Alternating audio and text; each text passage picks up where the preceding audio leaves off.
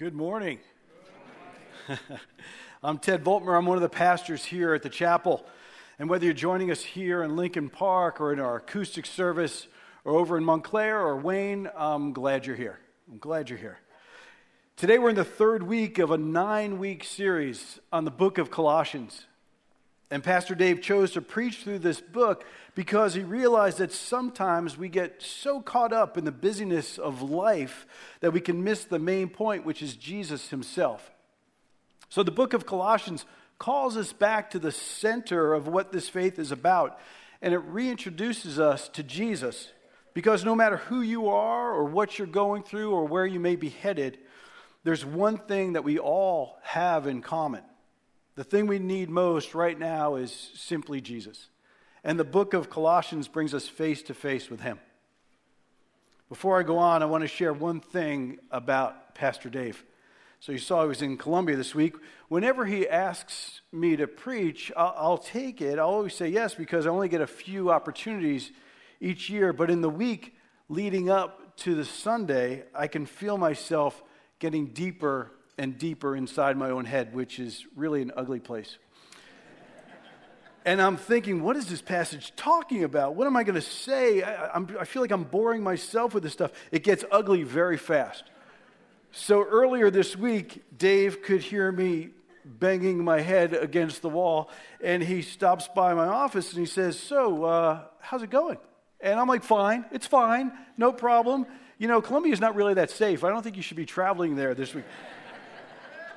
Then we sat down and we worked through the passage, and he helped me outline this message that you're going to hear this morning.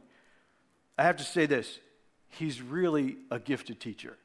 I know you all know that, but when you see what he does from this side, and, and you really start to appreciate what he brings to the pulpit every week. And so I just wanted to share that. So this week, we're continuing in Colossians 1. And if you were here last week, Pastor Dave told us that, that if you want to walk in, in a way that pleases God, you need to be filled by Him.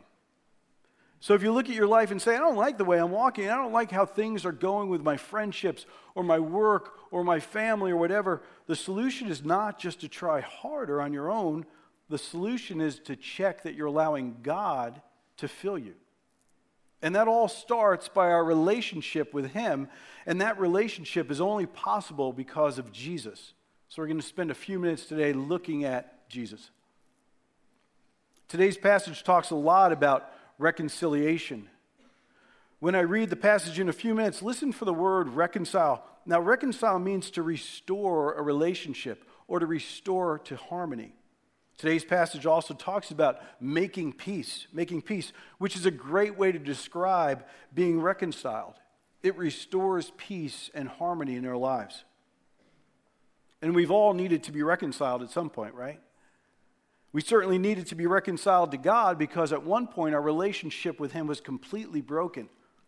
But we've also had times in our life when we needed to be reconciled with others reconciled with a friend or a family member or a spouse or a parent. And if you've been through that, and I think we all have, then you've experienced the opposite of reconciliation, which is alienation. Alienation. Today's passage mentions that as well.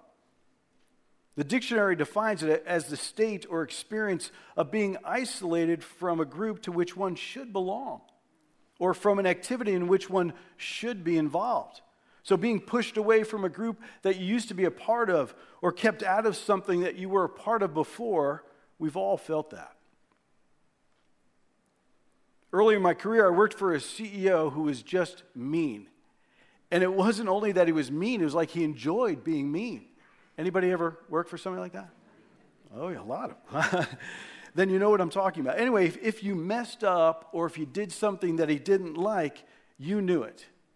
You knew it. And his way of letting everyone else know it was to not include you in important meetings. You'd see, you'd see everyone going into the conference room, uh, and you'd say, Hey, what's going on? And they wouldn't make eye contact as they walked past your desk. He would call meetings and not invite you just to get back at you. There you are, out of the loop, not included, kept out of something that you used to be a part of. So, you, you, most of you know I have two daughters. two daughters. Now, I'm sure that raising boys has its own challenges, okay? But teenage girls are like a whole other species. a few weeks ago, my daughter Nicole, she's 16, she came home upset because some of the girls in school were completely ignoring her. Okay, so, you know, I gently ask, well, did you do something or maybe say something that upset them? And I thought that was a fair question. I'm trying to help here, but I got the sense that maybe I was off base when I got the sigh roll. That's an eye roll with a sigh. It's like, ah, one of those. It's, it's, it's required when you're a teenage girl. So then Nicole went to Barb and my wife, and Barb figured everything out, and everything was fine. Alienating other people, though, isn't something we need to learn. We just know how to do it because of our sinful nature. Years ago, Samantha was babysitting this little girl in our neighborhood. They're playing a game together, and the girl asks Sam, Hey, do you want to see my jerk list? And Sammy's like, Oh, what? She goes, Yeah, I have a list of all the kids I don't play with anymore because they're jerks. I know. So it doesn't matter how old we are or what stage of life we're in, feeling isolated and lonely is a terrible place to be. We try to get, get through it, we stand up for ourselves, but what we long for is someone to come alongside us, somebody who understands what's happening and who can help restore things, someone who's qualified to do that. Well, thankfully, God's word has something to say to us about that. Listen as I read from Colossians 1, verses 15 to 23. The Son is the image of the invisible God, the firstborn over all creation. For in him all things were created things in heaven and on earth, visible and invisible, whether thrones or powers or rulers or authorities. All things have been created through him and for him. He is before all things, and in him all things hold together. And he is the head of the body, the church. He is the beginning and the firstborn from among the dead, so that in everything he might have the supremacy. For God was pleased to have all his fullness dwell in him and through him to reconcile to himself all things, whether things on earth or things in heaven, by making peace through his blood shed on the cross. Once you were alienated from God and were enemies in your minds because of your evil behavior. But now he has reconciled you by Christ's physical body through death to present you holy in his sight, without blemish and free from accusation, if you continue in your faith, established and firm, and do not move from the hope held out in the gospel. This is the gospel that you heard and that has been proclaimed to every creature under heaven, and of which I, Paul, have become a servant. This is God's word. Verse 21 tells us that once you were alienated from God, something we did to ourselves by choosing our way over his way. And it all started in the garden with Adam and Eve. They chose to do things their way, doing what they wanted instead of what God had commanded. And sin came into the world, breaking the perfect relationship that they had with God and also breaking the relationship that, that they had with each other. Sin does that. It's not something we can fix on our own. It's a big problem that only God could fix. And He did that through Jesus. So today we're going to look at who He is what he's done and what it means. Who Jesus is, what he's done, and what it means. Now, the first four verses of this passage are really packed with details about Jesus. This is actually where I was stuck earlier in the week. Some commentaries say that this was actually a hymn of the early church used to teach people about Jesus and who he was. Either way, Paul packs a lot of theology into these verses to describe Jesus, but I want to focus on three truths, just three truths that we see here. First, Jesus is God. Jesus is God. One of the reasons that Paul is writing to the Colossians is because false teachers have, been attacking Christianity, and it was starting to affect the believers in Colossae. Rather than attack Christianity directly itself, these false teachers sought, sought to discredit Jesus. Some argued that he never existed at all or that he was a spirit that just looked like a man, but he didn't suffer and die because spirits can't do those things. Others argued that he was just a man and not God. We we still hear these same arguments today. The names change, but the basic arguments stay the same. The atheist Bertrand Russell, in his essay, Why I Am Not a Christian, wrote Historically, it's quite doubtful whether Christ ever existed at all. And if he did, we know nothing about him. And then he went on to say this I cannot myself feel that either in the matter of wisdom or in the matter of virtue, Christ stands quite as high as some other people known to history. I think I should put Buddha and Socrates above him in those respects. And to that, Paul would say, Really? Buddha and Socrates? Paul writes in verse 15 that Jesus and only Jesus is the image of the invisible God.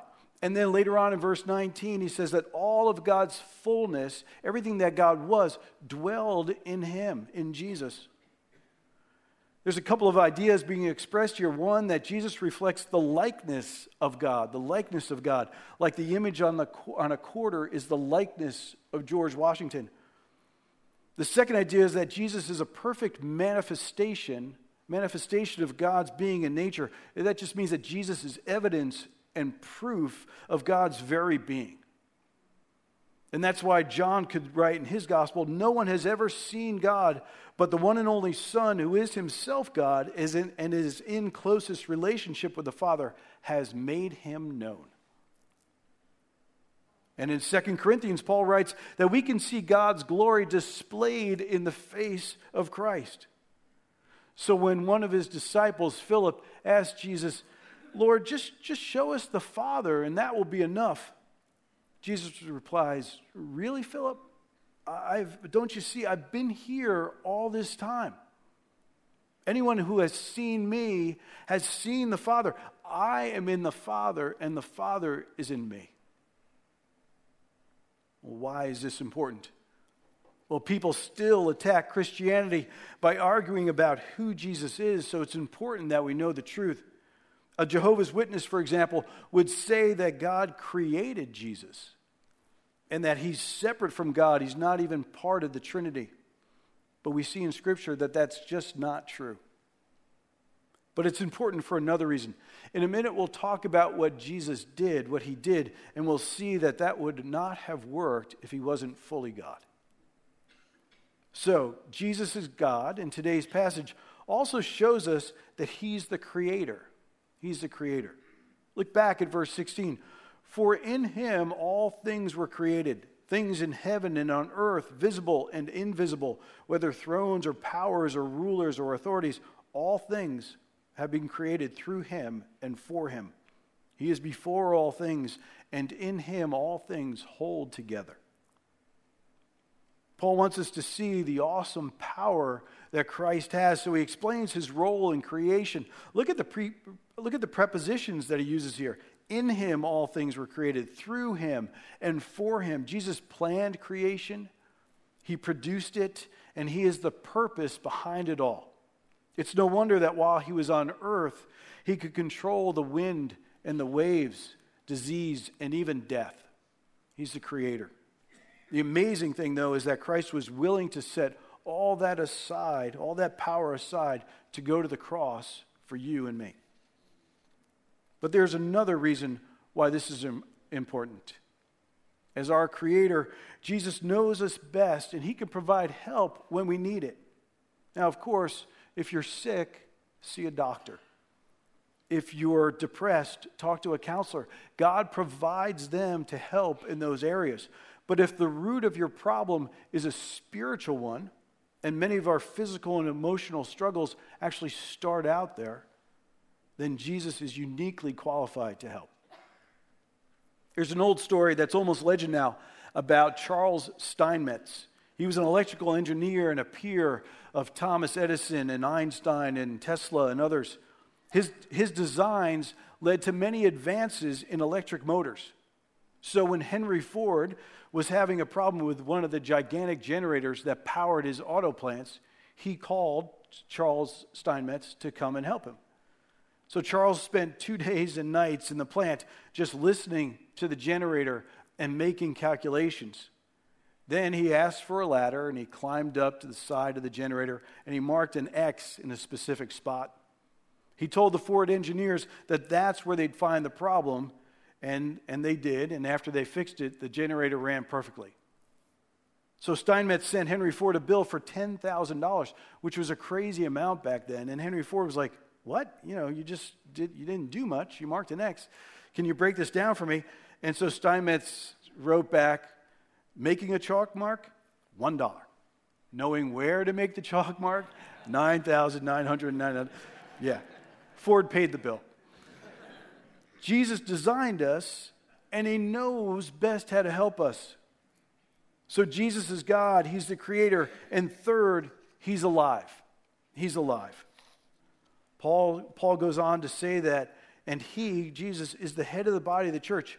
Here it is. He is the beginning and the firstborn from among the dead, so that in everything He might have the supremacy. The firstborn from among the dead refers to Christ's resurrection, the first one to come back from, from the dead. Paul's reminding us that we have a living Savior who even now mediates, who advocates for us before God. Paul told Timothy that Jesus mediates between God and man. Jesus intercedes for us daily. Paul Tillich was a very influential theologian and philosopher in the 1900s. On a trip to Asia, he met with a group of leading Buddhist thinkers and he asked them, what, what if the Buddha had never lived? What would that mean to Buddhism? That's an interesting question. The scholars didn't hesitate. They said right away, it wouldn't matter at all. Buddhism is a philosophy, it's a set of principles for living. The Buddha himself was not important. You see the contrast here? The living Christ is better than philosophy. Jesus didn't just leave us with good teachings to follow, He's alive. After taking our punishment on the cross, He rose from the dead, and now He lives for us in heaven. And that takes us to our second point what He's done. What He's done.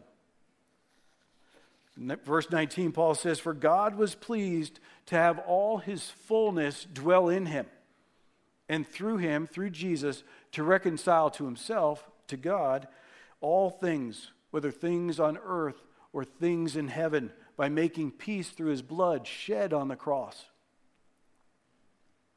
So here it is. The problem is that sin, our desire to do things our way instead of God's way, has separated us from God.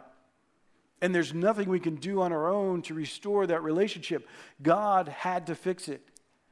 God had to reconcile us. And He did that first by sending Jesus to earth to live among us, to become one of us, fully man and yet fully God at the same time.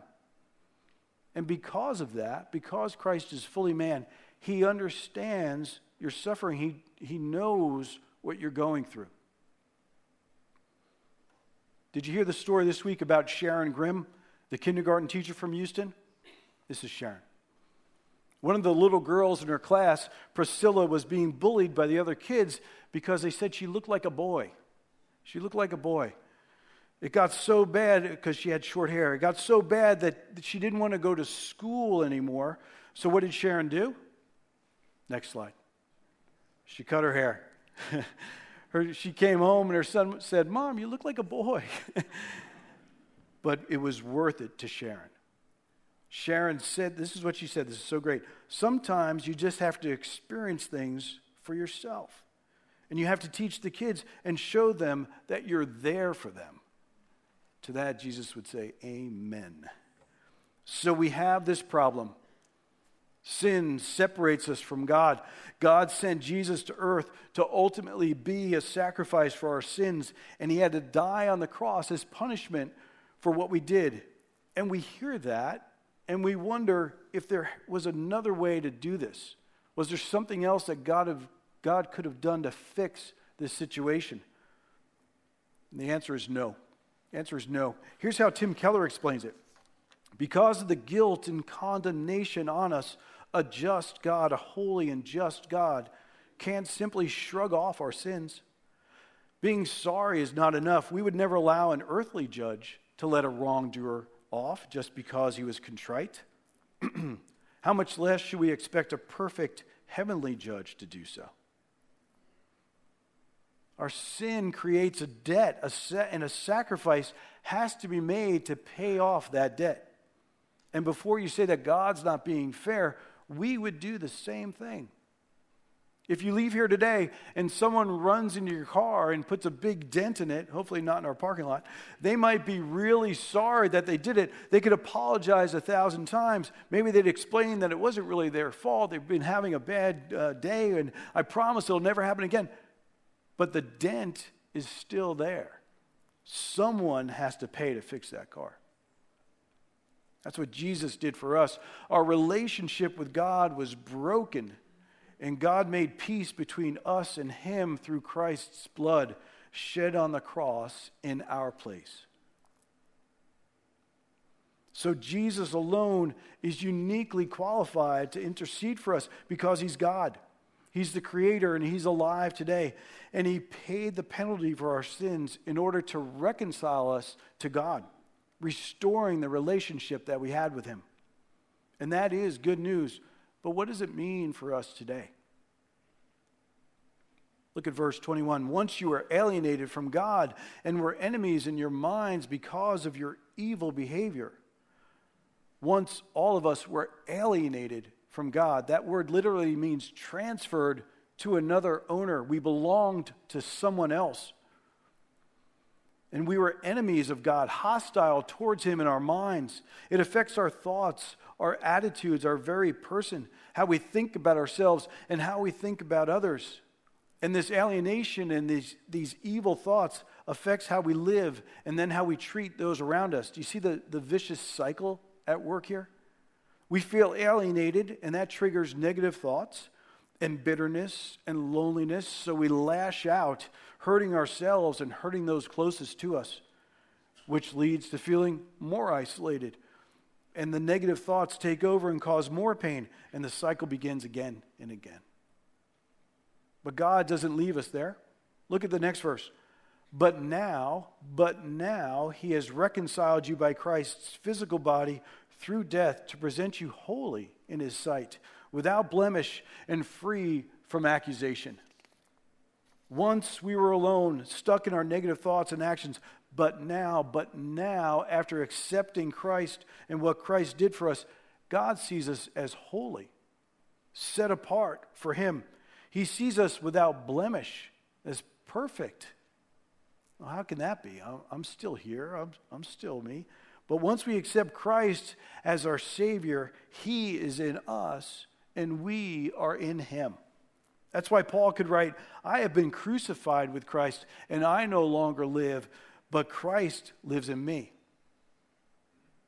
So when God looks at us, he sees Jesus in us, and we look perfect. And last, God sees us as free from accusation, blameless. He doesn't hear what others say about us. He doesn't hear what we say about ourselves. He doesn't hear what lies Satan is telling about us. We are blameless because of what Jesus did. So when you are feeling down and beating yourself up and flooded with negative thoughts, listen to God's voice saying that you're holy and perfect and free from guilt. Picture it this way the cross changes everything. Changes everything.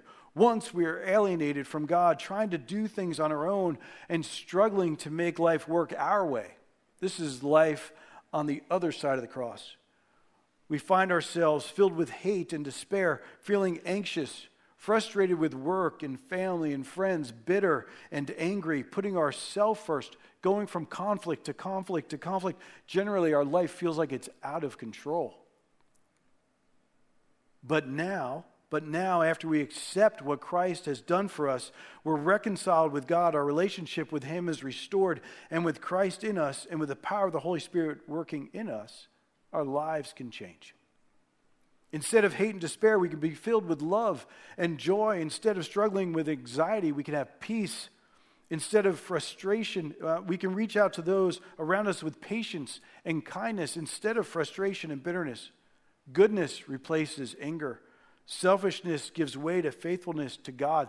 Gentleness overcomes conflict, and we start to gain control over our thoughts and our lives through the power of Christ. And all this is because of what Christ did for us on the cross. The cross proves the depths of God's love for each one of us and demonstrates the lengths to which Christ will go for those that he loves.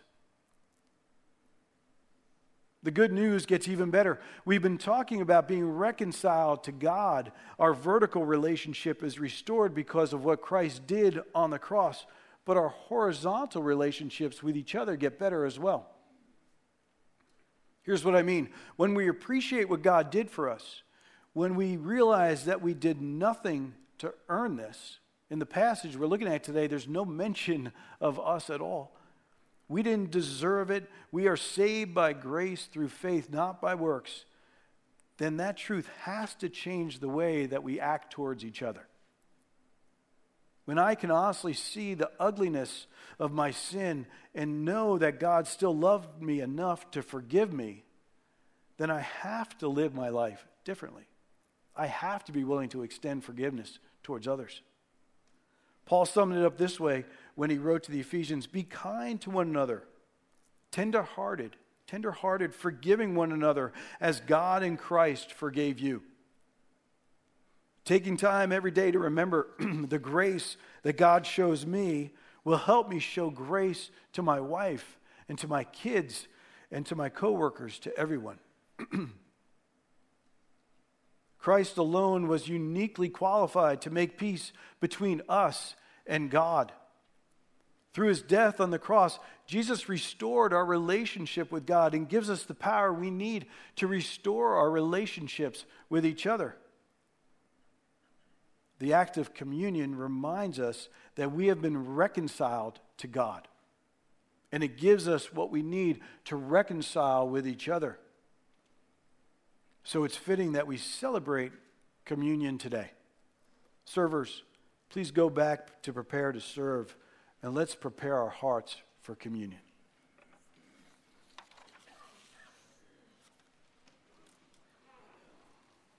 Let me just pray for us while we do this. Father God in heaven, what a gift you've given us. Through your Son, you brought us back to you. We thank you for that gift.